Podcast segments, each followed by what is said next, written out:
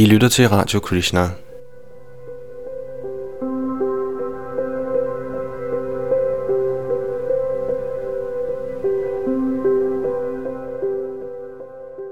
Vi fortsætter nu gennemgangen af Lalitanats artikler i serien Evolution eller Intelligent Design, hvor vi får fremlagt beviser for, at de faktiske forskningsresultater inden for for eksempel paleontologi og biologi ikke nødvendigvis støtter evolutionstanken. Disse artikler er oprindeligt indlæg til debatsiderne på www.religion.dk. Det er Yadunandandas, der står for oplæsning, og det første handler om fundene i de kaliforniske guldminer.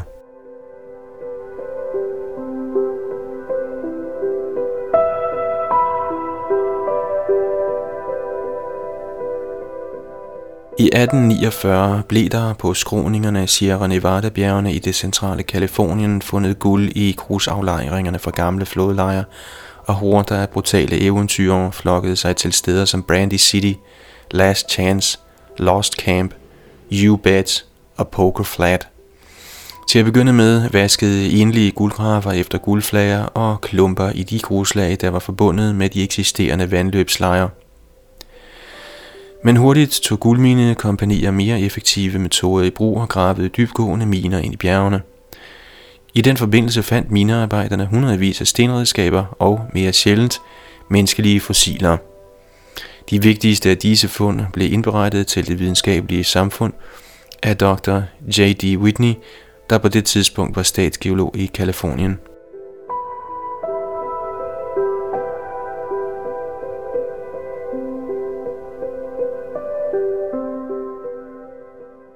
Omkring århundredeskiftet blev disse fund fra de kaliforniske guldminer genstand for voldsom debat i det videnskabelige samfund. På den tid var tilhængerne af evolutionsteorien endnu ikke nået til enighed om menneskets alder. Imens en gruppe videnskabsmænd ville give mennesket en ung alder omkring 100.000 år, mente en anden gruppe, at mennesket i dets nuværende form havde eksisteret i millioner af år. De kaliforniske fund var en torn i øjet på førstnævnte gruppe, og blev voldsomt angrebet af specielt William H. Holmes og William J. Sinclair. Følgende udtalelse fra Holmes giver et fingerpeg om striden. Citat. Måske professor Whitney ville have tøvet med at kundgøre de formulerede konklusioner, des uagtede det imponerende opbud af vidnesbyrd, som han var konfronteret med, hvis han til fulde havde påskyndet historien om menneskets udvikling, sådan som den forstås i dag. Citat slut. Med andre ord mente Holmes, at hvis en række faktuelle vidnesbyrd ikke passer ind i en bestemt favoriseret teori, må de forkastes. Holmes tilhørte som sagt gruppen af videnskabsmænd, der favoriserede teorien om menneskets unge alder. Denne teori fik medvind i 1891 med Eugene Dubois opdagelse af Javamanden, Pithecanthropus erectus, og teoriens tilhængere gjorde meget for at nedgøre og mistænkeliggøre en lang række fund, der angav en væsentlig højere alder for mennesket.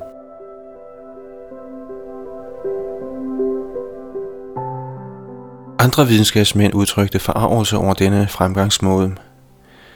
En af dem var Alfred Russel Wallace, der deler æren med Darwin for evolutionsteorien.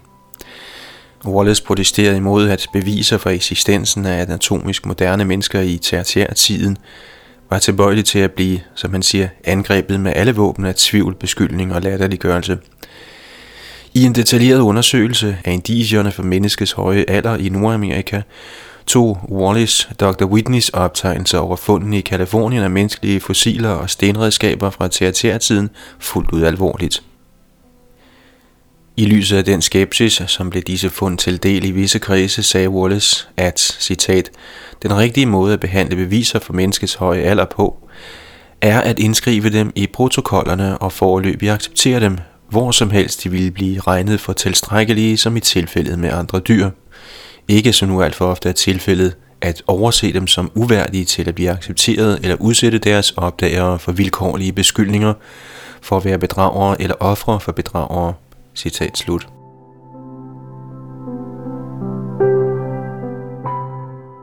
Table Mountain i Taulum County var et af de steder, hvor mange fund blev gjort. Her var talrige skakter blevet gravet ind under tykke lag af vulkansk basaltmateriale, der kaldes latit, for at komme til de guldførende lag. I nogle tilfælde gik skakterne hundredvis af meter ind under latitkappen. Grusaflejringerne under latitkappen er 33 til 55 millioner år gamle, imens andre gruslejre på Table Mountain kan være hvor som helst fra 9 til 55 millioner år gamle. Whitney eksaminerede personligt en samling af fundne genstande fra Tavlum Table Mountain. Der var ikke mange oplysninger om redskabernes opdager eller oprindelige stratigrafiske placering, med en undtagelse. Dette var, skrev Whitney, et slags kar, der var blevet brugt til at male mel med. Dr. Snell, der ejede samlingen, fortalte Whitney, at han samlede det op fra et vognlæs af jord, der kom fra en under Table Mountain – en menneskekæbe fandtes også i Dr. Snells samling. Kæben blev givet til Dr. Snell af minearbejdere, der fastholdt, at kæben kom fra gruslejrene under latitkappen i Table Mountain.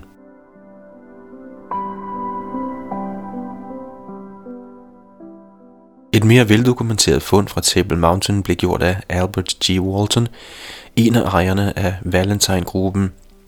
Walton fandt en stenmorter 35 cm i diameter, i guldførende lag 60 meter under overfladen inde i latitkappen.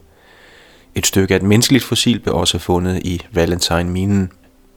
Et andet fund på Table Mountain blev rapporteret af James Carvin i 1871. Citat. Herved bevidnes, at jeg undertegnede omkring år 1858 udgravede en stenøkse på en minelod, der er kendt som The Stanislavs Company og ligger på Table Mountain – Ovennævnte levn blev fundet imellem 60 til 75 fod under overfladen i grus under basalten og omkring 300 fod fra tunnelens åbning. Der blev også fundet nogle morder på omtrent samme tid og sted. Citat slut. I 1870 gav Oliver W. Stevens følgende notarielt beedigende skriftlige erklæring. Citat. Jeg undertegnede besøgte omkring år 1853 Sonora-tunnelen, der ligger på og i Table Mountain omkring halvanden mile nord og vest fra Shaw's Flat, og på det tidspunkt kom et vognligt guldførende grus ud fra nævnte Sonora-tunnel. Og jeg undertegnede samlede op fra nævnte grus en mastodont tand, og på samme tid fandt jeg sammen med den en genstand, der mindede om en stor stenkugle, der måske var af alabast. Citat slut. Gruset, som kuglen blev fundet i, er mellem 9 og 55 millioner år gammelt. I 1870 afgav Llewellyn Pierce følgende skrevne erklæring. Citat. Jeg undertegnede har i dag givet Mr. C.D. Voy til bevaring i hans samling af fortidige stenrudimenter en vis stenmorder, der helt åbenlyst er tillavet af menneskehænder og blev gravet op af mig omkring år 1862 under Table Mountain i grus i en dybde på omkring 200 fod fra overfladen under basalten, der var over 60 fod dyb og omkring 1800 fod inde fra tunnelens åbning. Citat slut. Gruslagene, der indeholdt morderen, er 33-55 millioner år gamle. Den 2. august 1890 underskrev J.H. Neal den følgende erklæring om nogle fund, han havde gjort. Citat. I 1877 var Mr. J.H. Neal tilsynshavende for Montezuma Tunnel Company og førte Montezuma-tunnelen ind i grusaflejringerne under lavaen på Table Mountain, Taulum County, imellem 1400 og 1500 fod fra tunnelens åbning, eller imellem 200 og 300 fod på den anden side af bremmen af den kompakte lava, så Mr. Neil adskillige spydspidser, hvor nogle var af en mørk sten og næsten en fod lange. Ved den videre udforskning fandt han selv en lille morter, der var tre eller fire tommer i diameter og af ujævn form. Denne blev opdaget inden for en eller to fods afstand fra spydspidserne. Dernæst fandt han en velformet støder, der nu er i Dr. R.I. Bromleys besiddelse, og i nærheden deraf en stor og regelmæssigt formet morter, også nu i Dr. Bromleys besiddelse. Citat slut. Niels beedige skriftlige erklæring fortsatte. Citat. Mester Niel erklærer, at det er fuldstændig umuligt, at disse genstande kan have nået til den position, hvor i de er befundet, undtagen på det tidspunkt, hvor sandet blev aflejret og før lavakappen blev dannet. Der var ikke det mindste spor af forstyrrelse af jordlagene eller af naturlige sprækker i lavakappen, igennem hvilket der kunne have været en åbning. Citat slut. Sagernes placering i grus tæt ved grundfjellet på Table Mountain giver dem en alder på 33-55 millioner år.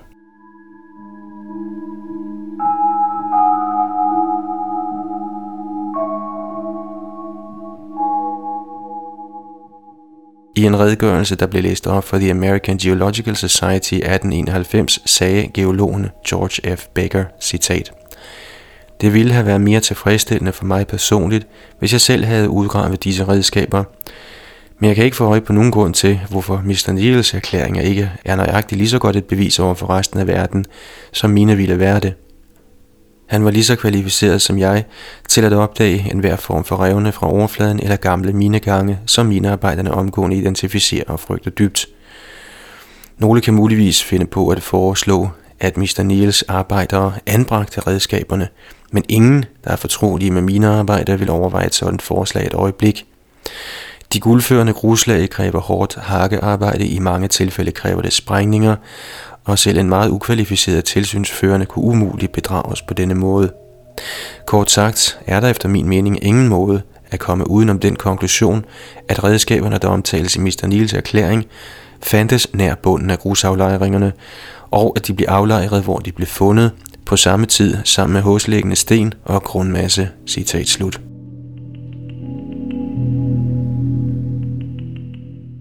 Skønt de fleste kaliforniske fund blev gjort af minearbejdere, blev der ved et tilfælde fundet tre stenredskaber på deres plads af en videnskabsmand.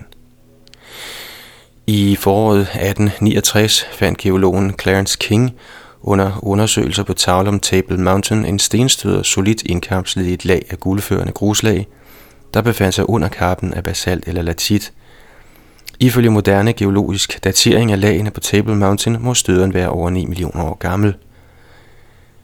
J.D. Whitney rapporterede også fund, der blev gjort under intakte vulkanske lag andre steder. Disse omfattede stenredskaber for guldførende gruslejer ved San Andreas i Calaveras County, Spanish Creek i El Dorado County og Cherokee i Buddy County. På grund af den omfattende, men savligt set til synlædende, ubegrundede mistænkeliggørelse omkring begyndelsen til det 20. århundrede, er der imidlertid meget få, der kender til disse kaliforniske fund, der ellers ville give os et helt andet billede af menneskets eksistens, end det vi normalt præsenteres for.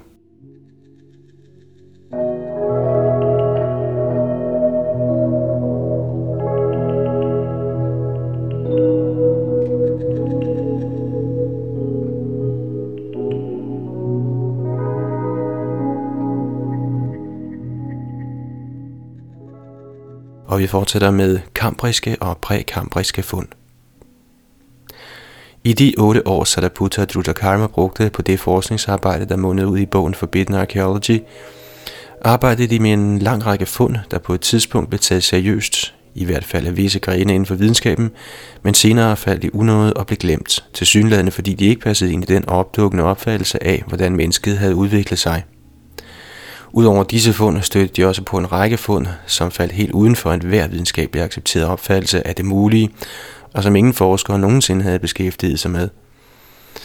Disse fund, der kun er blevet omtalt i aviser, ugeblade og anden useriøs litteratur, omfatter fund af menneskefossiler og menneskeskabte genstande i kulminer, fodaftryk fra mennesker ved siden af dinosaurfødder, en guldtråd i en 300 millioner år gammel sten i England, 2,8 milliarder år gamle metalkugler fra Sydafrika osv.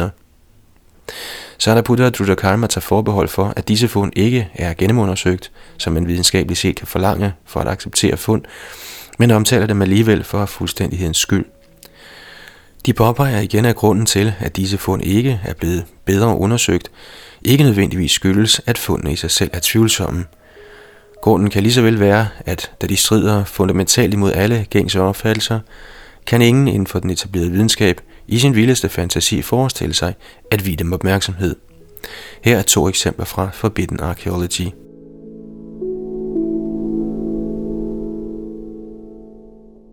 Den første har titlen Metalvase fra prækambrisk klippe i Dorchester, Massachusetts.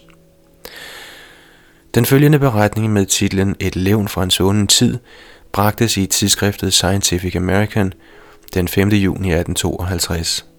Citat. For nogle dage siden blev der foretaget en kraftig sprængning i klippen ved Meeting House Hill i Dorchester, nogle få rods syd for præsten Mr. Halls forsamlingshus. En rod er et gammelt længdemål, der måler cirka 5 meter.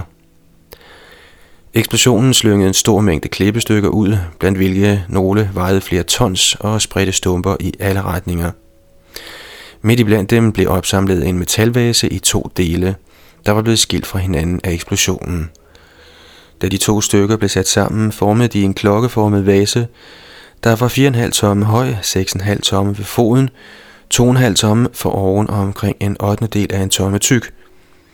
Hele vasen minder i farve om zink eller et sammensat metal, hvor i der er en betragtelig del sølv.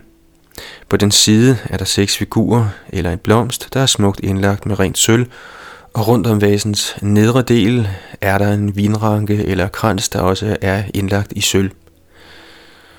Indgraveringen, udskæringen og indlægningen er udsøgt lavet ved en snil håndværkers kunstfærdighed. Denne besynderlige og ukendte vase blev sprængt ud af den massive pottingstone 15 fod under overfladen. Og Poddingstone er en bjergart sammenkittet af afrundede sten og blokke med finkornet materiale imellem, på dansk konglomerat. Og artiklen fortsætter. Den er nu i besiddelse af Mr. John Kettle.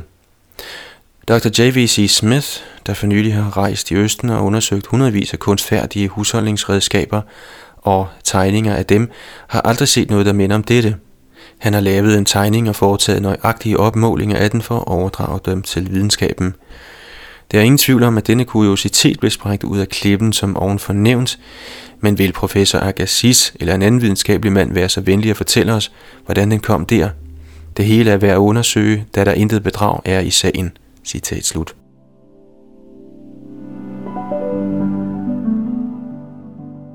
Ifølge et moderne geologisk oversigtskort over Boston-Dorchester-området er konglomeratet, der nu kaldes Roxbury-konglomeratet, over 600 millioner år gammelt.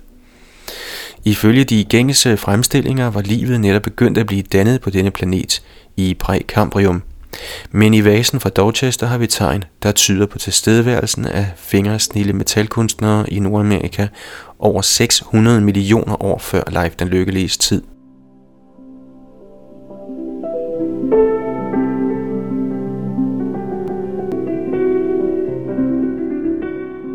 Grillede kugler fra Sydafrika – over de sidste årtier har sydafrikanske minearbejdere fundet hundredvis af metalliske kugler, hvoraf i det mindste en af dem har tre parallelle riller, der løber rundt om dens ækvator.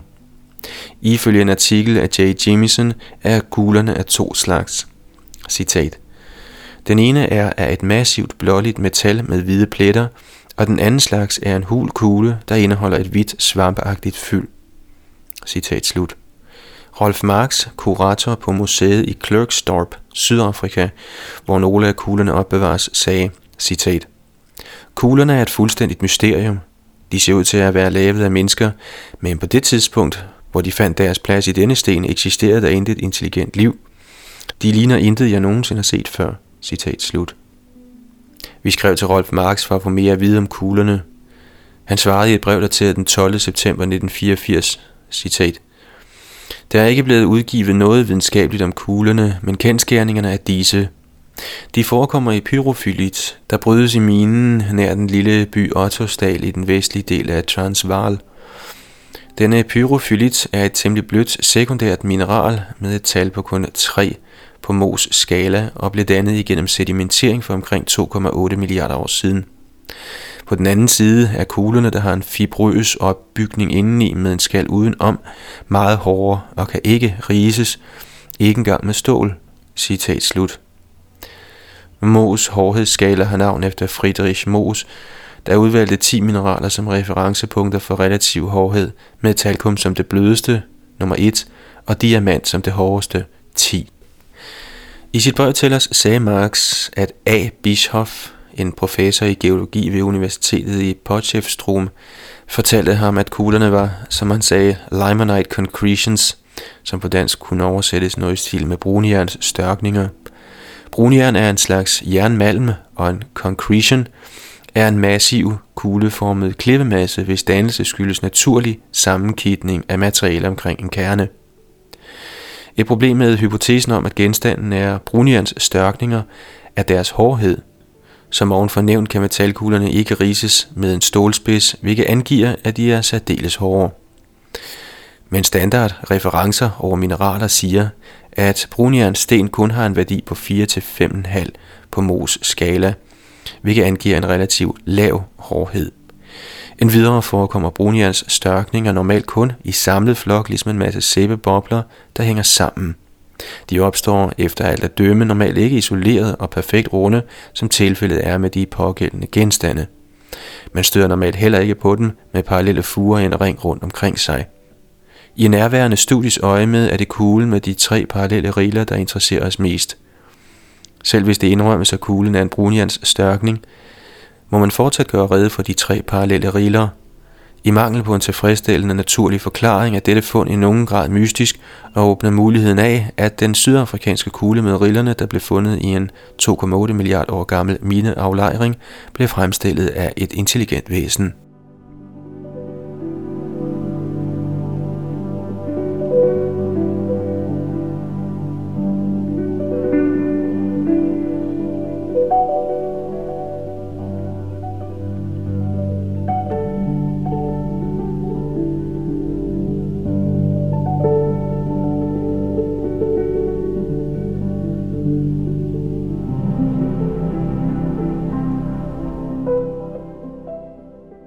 Det næste handler om paranormale fænomener. I dette afsnit i serien Evolution eller Intelligent Design tager vi et kig på, om en af evolutionsteoriens mest grundlæggende forudsætninger holder. Evolutionsteorien er en naturalistisk teori, der hævder, at alt inklusiv liv kan forklares inden for de rammer, som fysikkens og kemiens love afstikker. En mulig falsificering af evolutionsteorien kunne derfor være at påvise tildragelser, der unddrager sig en naturalistisk forklaring. Er der med andre ord i forbindelse med livet fænomener, der unddrager sig nogen form for fysisk og kemisk forklaring, og som evolutionsteorien således heller ikke kan redegøre for? Er dette tilfældet, falder evolutionsteorien til jorden. Meget tyder på, at det er tilfældet – i 1996 bragte den velrenommerede og helt igennem konventionelle videnskabelige journal Foundations of Physics en rapport af Dean Radin, fysiker ved Princeton University, og Roger Nelson, psykolog samme sted.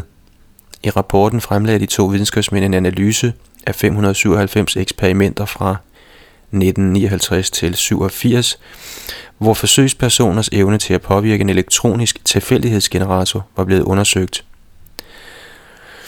I sådanne forsøg bliver forsøgspersoner bedt om at prøve mentalt at påvirke en tilfældighedsgenerator af nuller og et-taller. Når talgeneratoren ikke påvirkes af nogen ydre faktor, er fordelingen af tallene 50% til 50% ved et tilstrækkeligt stort antal forsøg.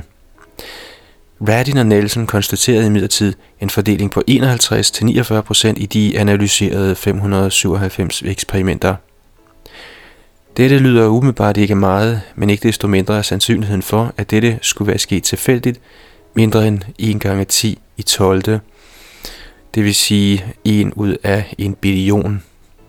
Radin og Nelson kunne kun slutte, at disse eksperimenter viser, at det menneskelige sind eller psyke besidder evnen til at påvirke fysiske hændelser på måder, der ikke lader sig forklare inden for rammerne af de kendte naturlove. Radin og Nelson konkluderede, citat, i lyset af alle tilgængelige data er de vigtigste generelle opdagelser, at A. Næsten 40 års eksperimenter fortsætter med at vise små, men statistisk sikre mentale påvirkninger. B. Effekten er uafhængigt blevet gentaget af forskere ved dusinvis af universiteter verden over. Og C. Effekten er blevet gentaget under et nyt eksperimentelt udkast, der inddrager skeptiske tredjeparts observatører, mange slags teoretiske modeller er blevet foreslået som forklaring på effekten, lige fra kvantemekaniske observanseffekter til overnaturlig forudviden. Citat slut.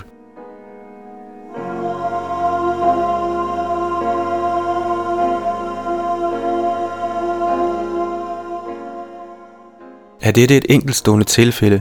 Nej, paranormale fænomener har været genstand for omfattende forskning i mindst 150 år, og i virkeligheden meget længere – med deltagelse af en række af historiens største videnskabsmænd. Interessant er det her at nævne en af de største evolutionister nogensinde, Alfred Russel Wallace, der sammen med Darwin gives æren for at have formuleret evolutionsteorien. Andre forskere omfatter fysikeren Sir William Crookes, der opdagede grundstoffet thallium, og Pierre og Marie Curie, pionererne i forskning af radioaktivitet. Alle endte de ikke blot med at være dybt involveret i psykisk forskning, men blev også på trods af deres indledende skepsis fuldt overbeviste om psykiske fænomeners ægthed.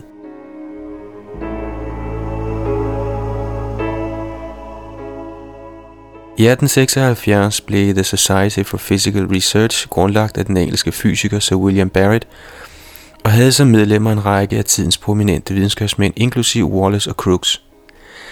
Dette engelske selskab inspirerede til oprettelsen af lignende selskaber andre steder i verden, og meget forskning i paranormale fænomener er udsprunget derfra. Denne forskning er fortsat helt op til vores tid. Resultatet er en omfattende dokumentation af fænomener som telepati, psykokinese, fjernvision, materialiseringer, spøgelser, kontakt til afdøde, erindringer fra tidligere liv, nærdødsforskning, xenoglossi, mirakelhelbredelser og meget andet. Faktisk er der gjort så meget forskning i det paranormale, at en australsk advokat ved navn Victor Samit på sin hjemmeside udlover 1 million dollars til enhver, der kan tilbagevise det materiale, han fremlægger som videnskabeligt uholdbart. Under overskriften A Lawyer Presents the Case for the Afterlife hævder han, at de beviser, der findes for et liv efter døden, er så solide, at han vil give en million dollars til enhver, der kan tilbagevise dem. Et af hans eksempler handler om det brasilianske medium Carmen Mirabelli, som bringes nedenunder. Og vi vil også senere komme ind på flere konkrete eksempler, der viser eksistensen af en paranormal dimension.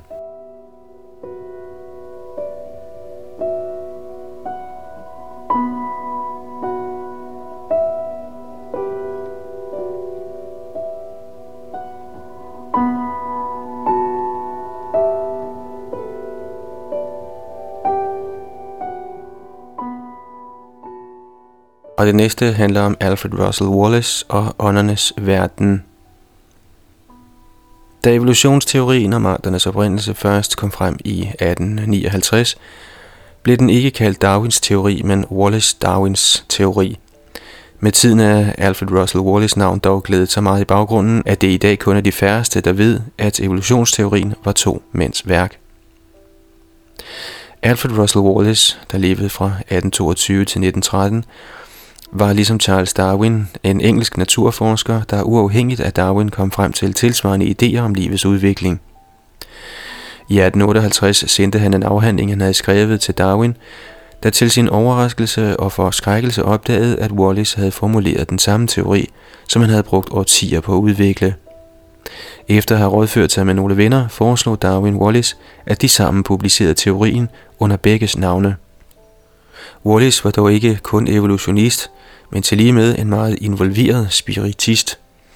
Han var et af de mest prominente medlemmer af The Society for Psychical Research og stod for en lang række videnskabeligt kontrollerede forsøg med spiritistiske medier og de fænomener, de kunne fremkalde. Wallaces første kontakt med det paranormale gik tilbage til 1844, hvor han var vidne til det, man kalder for mesmerisme, eller en stærk form for hypnose.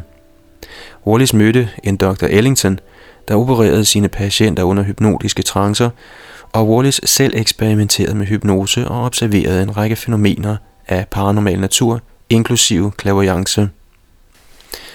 Fra 1848 til 1862 rejste Wallace i truperne, hvor hans studier af dyre og plantelivet ledte til hans formulering af evolutionsteorien samtidig med Darwin. På disse rejser var han også vidne til såkaldt overnaturlige ting, og han hørte om paranormale fænomener, der langt overgik det, han selv havde oplevet. Under mine otte år i Østen, fortalte han senere i sin selvbiografi, hørte jeg af til igennem aviserne om de amerikanske og engelske spiritisters mærkværdige aktiviteter, blandt hvilke nogle syntes mig så forrygte og uhyrlige, at de kun kunne være galninges forvirrede snak. Andre syntes imidlertid at være velunderbyggede. Og det sagde Wallace i 1905. På trods af en vis skepsis havde hypnose lært ham, at, citat, der var mysterier i forbindelse med det menneskelige sind, som moderne videnskab ignorerer, fordi den ikke kan forklare dem, citat slut. Sagt i 1896. Og da han vendte tilbage til England i 1862, begyndte han at forske i spiritisme.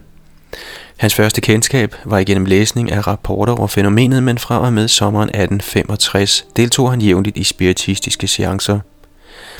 Hans første oplevelse var hjemme hos en ven, der var, citat, skeptiker, en mand af videnskab og advokat, Citat slut. Wallis sad sammen med sin vært og medlemmer af dennes familie omkring et stort rundt bord, som de lagde deres hænder på. Wallis bemærkede uforklarlige bevægelser af bordet og hørte lige så uforklarlige bankelyde.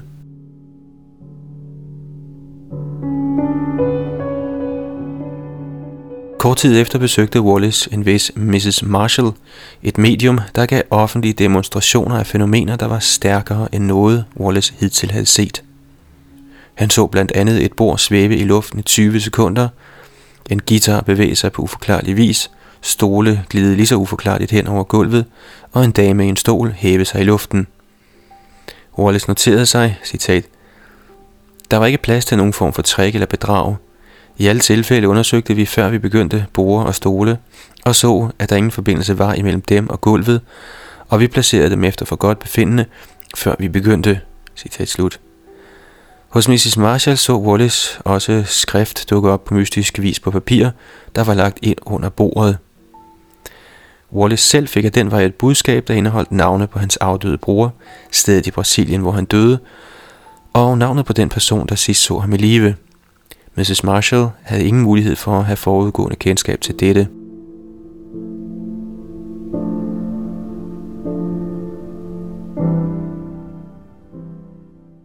I 1866 udgav Wallace en lille bog med titlen The Scientific Aspect of the Supernatural, eller det overnaturlige videnskabelige side, der indeholdt videnskabelig dokumentation for psykiske fænomener, og han sendte bogen ud til mange af sine videnskabelige kolleger. Nogle af dem havde kun skuldertræk til overs for Wallaces idéer om en åndeverden, men andre blev interesserede og begyndte ligesom Wallace at undersøge spiritistiske fænomener. I sin bog nævner Wallace en snes navne blandt den tids prominente intellektuelle, inklusiv matematikere, fysikere, astronomer, kemikere, læger, advokater, præster, officerer, diplomater og forfattere, der alle bekræftede, at de med egne øjne havde bevidnet usædvanlige og uforklarlige spiritistiske fænomener.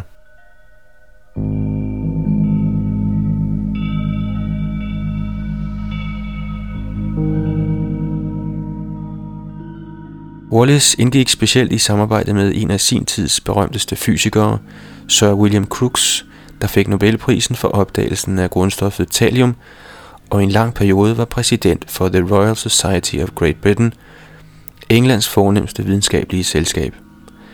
Sir Crookes havde selv i en årrække foretaget sine egne spiritistiske eksperimenter under strengt kontrollerede omstændigheder, og sammen undersøgte de blandt andet amerikaneren Daniel Douglas Home, der var kendt som et medium med evner ud over det sædvanlige. Wallace og Crooks ville komme på uanmeldt besøg hos Home og tage ham med sig til et hus, hvor han aldrig før havde været, for der at lade ham demonstrere spiritistiske fænomener foran deres andre videnskabsmænds øjne ved højlysdag eller i det mindste i fuld belysning.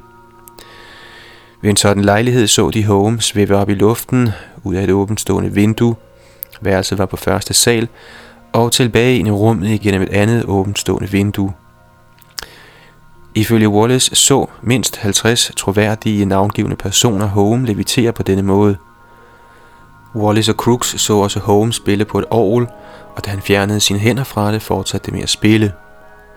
Wallace og Crooks så ved den lejlighed en frit svævende hånd holde på orlet. Mange lignende fænomener fandt sted med Home, og det lykkedes aldrig hverken Wallace, Crooks eller nogen anden at fange ham i nogen form for svindelnummer eller trylle kunster.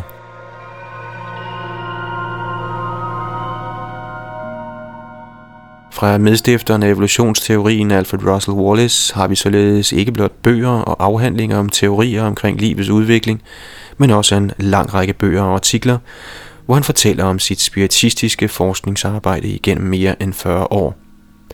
Han har beskrevet utal af spiritistiske fænomener, som materialiseringer af åndepersoner, automatskrift, leviteringer, psykokinese, budskaber for afdøde og meget andet, som han personligt overværede under videnskabeligt kontrollerede omstændigheder. Udover at beskrive fænomenerne og de kontrollerede forhold, de fandt sted under, talte han imod den skepsis, han mødte fra mange af sine samtidige kolleger, og argumenterede for, at åndefænomenet bør tages seriøst af den moderne videnskab. I 1896 skrev Wallace, citat, jeg bør nævne, at i 25 år var jeg aldeles skeptisk med hensyn til eksistensen af nogen form for overmenneskelig intelligens, Og aldrig i så meget som et øjeblik skænkede jeg den tanke, at de under, som spiritisterne fortalte om, kunne være bogstaveligt sande. Hvis jeg nu har ændret opfattelse, er det kun i kraft af beviser derfor. Det skyldes ingen frygt for udslettelse, at jeg har givet mig i kast med dette emne. Det skyldes ingen ubehersket længsel efter evig tilværelse, at jeg kommer til at tro på kendskærninger, der gør dette højst sandsynligt, hvis de ikke ligefrem beviser det. Citat slut. Hvad angår Wallaces forhold til den evolutionsteori, han udfærdigede sammen med Darwin, var hans opfattelse i modsætning til Darwin, at evolutionsmekanismerne ikke er nok til at forklare livets udvikling. Han mente, at der i tilgift er foregået en højere styring af udviklingen. Han mente ligeledes, at parallelt med den fysiske dimension eksisterer der en åndeverden, og at åndevæsener tager bolig i de igennem evolution opståede kroppe med henblik på deres udvikling i senere tilværelser.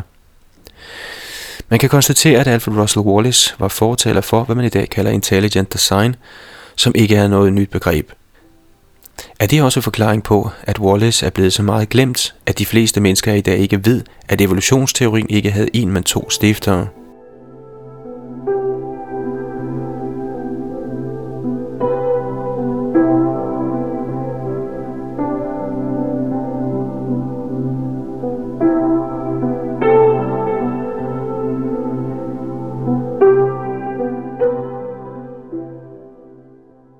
I det næste skal vi høre om nærdødsoplevelser.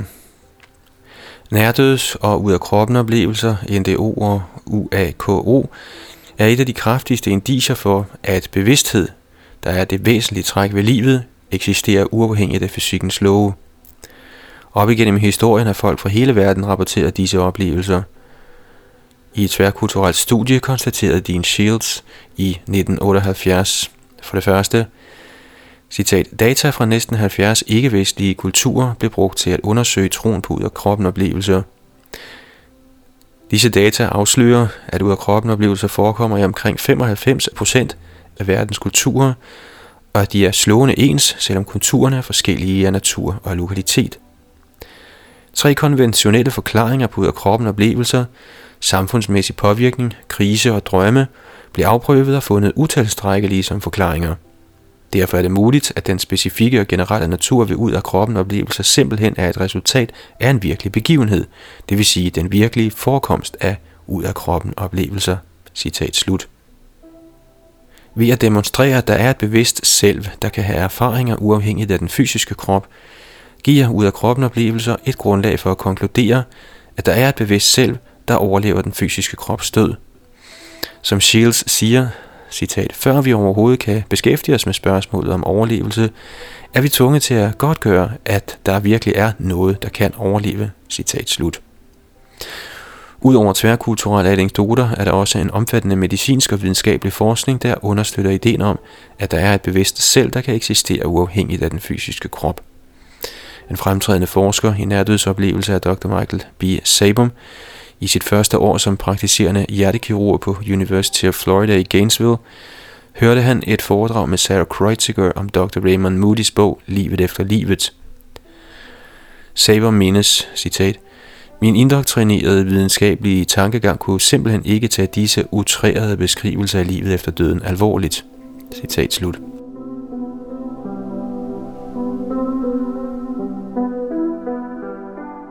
Ikke desto mindre besluttede Sabum sammen med Kreuziger at forske i emnet. Sabum valgte patienter, der havde været nær en fysisk død i forbindelse med for eksempel alvorlige kvæstelser, hjertestop og dybe komaer. Patienterne fik ikke noget at vide om lægernes interesse i nærdødsoplevelser, men blot bedt om at fortælle, hvad de kunne huske, der skete, før de mistede bevidstheden. Dernæst blev de spurgt, om de kunne huske noget fra den tid, de var bevidstløse. Nogle forsøgspersoner sagde kort, at de intet kunne huske, men andre tøvede og spurgte, hvorfor vil du gerne vide det? Her forklarede lægerne så, at visse patienter oplevede ting, imens de skulle være bevidstløse, og at de som forskere var interesserede i at vide mere om sådanne oplevelser. Forsøgspersonerne delte der i de fleste tilfælde deres oplevelser med lægerne med ord som Du vil ikke tro dette, men Sabon fik på denne måde at vide, hvordan nogle af forsøgspersonerne havde jagtet deres bevidstløse krop fra et sted udenfor og over kroppen. For eksempel fortalte en 57-årig mand, hvordan han svævede halvanden meter over sin krop, der lå på operationsbordet, imens læger og sygeplejersker opererede ham. I et andet tilfælde fortalte en Vietnams soldat, der var blevet sprængt i luften af en mine og mistede begge ben og en arm, hvordan han blev fløjet væk fra slagmarken i en helikopter i bevidstløs tilstand. Han forblev tæt ved kroppen og så, hvordan den blev ført til et felthospital, hvor han så lægerne operere kroppen. Udover at se deres egen krop og omgivelser, der kan iagtages af personer i normal bevidsthed, rapporterede mange af Sabums forsøgspersoner, hvad Sabum kaldte transcendentale nærdødsoplevelser, hvor de blev ført til sfærer, der ligger uden for vores normale erfaringsområde, og samtidig mødte afdøde venner og slægtninge eller personer, der virkede engle eller åndeagtige. Mange af dem fortalte om først at have oplevet et totalt mørke, for derefter at være blevet ført igennem en tunnel med et orangefarvet lys for inden, hvor de oplevede en form for himmelsk dimension af utrolig skønhed og fred. Nogle af Sabums forsøgspersoner gav præcise detaljer om deres operationer, som de hævdede at have overvåget uden for kroppen. Sabon var meget skeptisk over for disse rapporter og mente, at som gavet hjertelæge med mere end 100 hjerteoperationer bag sig, kunne han let gennemskue og tilbagevise dem. Citat. I det væsentlige vil jeg sætte min erfaring som en faglært hjertespecialist på spil imod påståede visuelle erindringer for lægmænd. Jeg var sikker på, at der ville være åbenlyse selvmodsigelser, som ville reducere disse hævdede visuelle observationer til intet andet end et kvalificeret gæt fra patientens side. Citat slut. Men Sabum måtte konkludere noget andet. Et af de tilfælde, der fik Sabum til at ændre opfattelse, var en 52-årig nattevagt, der havde været igennem to hjerteoperationer, før han blev interviewet af Sabom han fortalte først om en ud af kroppen oplevelse under sin første operation, og efter lidt tøven fortalte han, at han også havde haft en under den anden operation. Manden gav da en korrekt beskrivelse af denne operation ned til mindste detalje. Ved sammenligning med kirurgens rapport, som patienten ikke på noget tidspunkt havde haft adgang til, viste det sig, at de stemte overens. Patientens beretning indeholdt endog detaljer, som kirurgen ikke havde fundet det værd at notere, men snarere bekræftede rigtigheden af.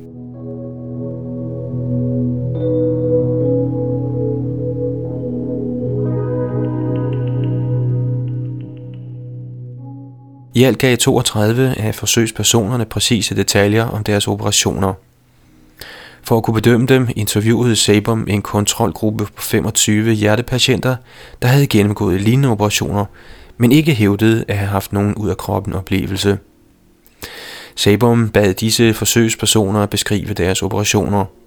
To af dem havde intet at sige. Ud af de 23, der gav beskrivelser, begik 20 væsentlige fejl i deres beskrivelser – Tre personer gav korrekte, men meget begrænsede beskrivelser. I modsætning hertil gav 26 ud af de 32 personer med ud af kroppen oplevelse generelle beskrivelser, der ikke indeholdt nogen fejl, og seks af forsøgspersonerne gav forbløffende detaljerede redegørelser, der svarede til lægerapporterne på punkt og præge. Dette fik Sabum til at konkludere, citat, disse nærdødsoplevelser er højst sandsynligt ikke spidsvindige påhit som resultat af en tilegnet almen viden, citat slut.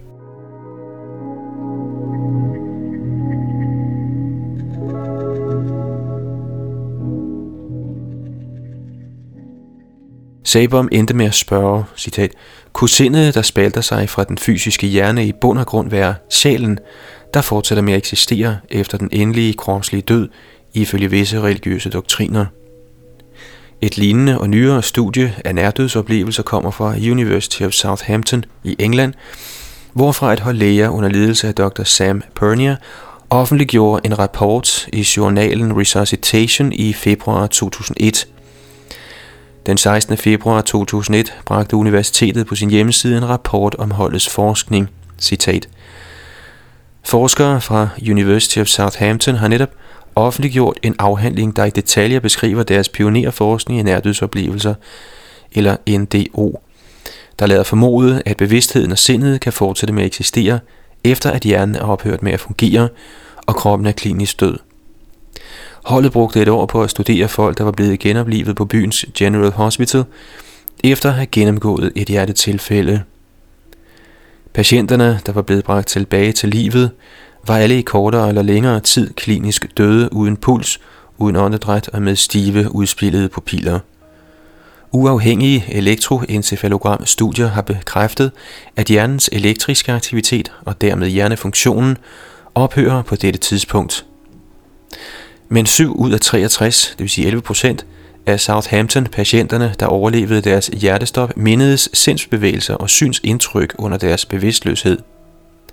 Dette bringer os til spørgsmålet om, hvordan sådanne klare tankeprocesser kan forekomme, når hjernen er død. Citat slut. Dr. Parnia sagde, citat, under hjertestop går hjernestammens processer hurtigt tabt. Det burde ikke være muligt at holde gang i sådanne klare processer eller tillade dannelsen af vidvarende erindringer. Citat slut.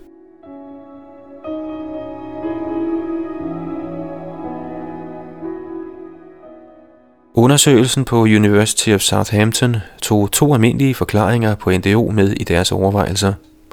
Den første er, at visioner frembringes af mangel på ilt eller en usædvanlig narkosebehandling. Men iltniveauerne blev fuldt i undersøgelsen, og ingen af de overlevende patienter, der rapporterede NDO, havde lavt iltniveau.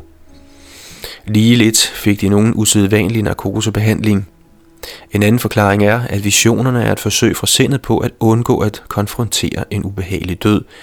Men Dr. Parney observerede, citat, Trækkene ved NDO'erne i dette studie var forskellige fra forvirrede hallucinationer, da de var særdeles strukturerede, fortællende, let genkaldelige og klare. Citat slut. Dr. Pania tilføjede, citat, Den største betydning ved NDO'erne ligger i forståelsen af forholdet mellem sindet og hjernen, der forbliver genstand for debat i moderne filosofi, psykologi og neurologividenskab. Vores forskningsresultater har brug for at blive undersøgt til bunds i et meget større studie. Men hvis resultaterne kan gentages, medfører det, at sindet kan fortsætte med at eksistere efter kroppens død. Citat slut.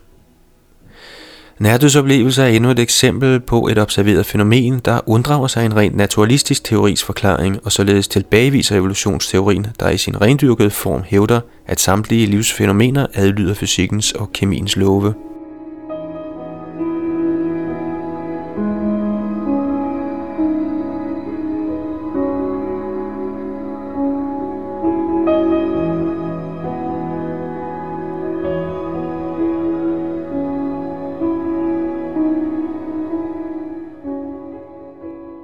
I det kommende skal vi høre Tutor Karmadas svare på et spørgsmål omkring evolutionsteorien. Spørgsmålet lyder, jeg tænkte på, om du forkaster evolutionsmodellen i dens helhed, eller er der noget af den, der kan bruges? Anser du evolution for at være grundlæggende falsk, eller er der en anden mulighed, som måske at evolutionen er en lille del i en større serie af cykluser, i stedet for det, der beskrives i et vedisk verdensbillede? Tutor svare de dele af darwinismen, der angår det, der kaldes mikroevolution, kunne bestå. Dette er den del af evolutionen, der handler om forandringer inden for arter. Alle ved, at hvis man selektivt avler for eksempel katte, kan man få dem til at ændre sig i en bestemt retning, skønt de til alle tider fortsat vil være katte.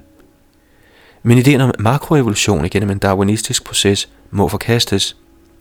I det vediske verdensbillede foregår der en slags makroevolution, men ikke igennem den darwinistiske proces. I den darwinistiske proces siges det første levende væsen, en simpel celle, at organisere sig selv fra kemikalier. Ingen har nogensinde demonstreret på nogen detaljeret måde, hvordan dette kan ske. I det vediske verdensbillede er der også et første levende væsen, men det er ikke den simpleste levende ting, det er den mest komplekse. Det første levende væsen er halvguden Brahma, der manifesteres direkte fra Gud. Det er Brahmas opgave at befolke universet – han fuldfører dette igennem en evolutionsproces, men den er ikke darwinistisk. Med ordet evolution mener vi generelt formering med forandringer. Darwinister forfægter, at dette kan ske igennem tilfældige genetiske forandringer, der frembringer ændringer i organismens fysiske form. Men de har aldrig præcis demonstreret ved en eneste bestemt art, hvordan dette kan ske. De har nogle enkelte brækker i det påståede puslespil, men de har aldrig forklaret den nøjagtige proces, den nøjagtige rækkefølge af genetiske forandringer for nogen bestemt art, hvorfor vi blot bliver bedt om at acceptere, at dette skete, fordi de siger, at det skete. I det vediske verdensbillede er der også en proces af formering og omdannelse. Det siges, at Brahma frembringer nogle mentale sønder fra sit sind, og derefter frembringer han det første seksuelt formerende par, Manu og Satarupa. Manu og Satarupa frembringer sønner og døtre. Døtrene gives i ægteskab til Brahmas mentale sønner, de er store mystiske yogier, og disse begynder at få børn. Alle disse eksisterer på halvgudeplanet. Et af disse væsener kaldes Daksha. Han har mange døtre, der bliver gift med forskellige vismænd og halvguder, og igennem deres formering frembringer de alle de forskellige slags levende væsener, vi kender til i vores jordiske erfaring. I frembringelsen af disse arter anvender de bijaer eller frø, der gives af Gud til Brahma. Disse frø indeholder udkastene til kropsformerne. Så man kan sige, at der er en intelligensmæssigt styret fremadskridende evolution, der begynder fra det mest komplekse levende væsen og bevæger sig ned derfra. Dette er selvfølgelig kun et grundris, men jeg håber, at du kan fange ideen. Processen gentager sig igen og igen i løbet af den cykliske tid. Alt det er emnet for min næste bog, som jeg håber at have ude om et år eller to. Med venlig hilsen, Michael A. Cremo.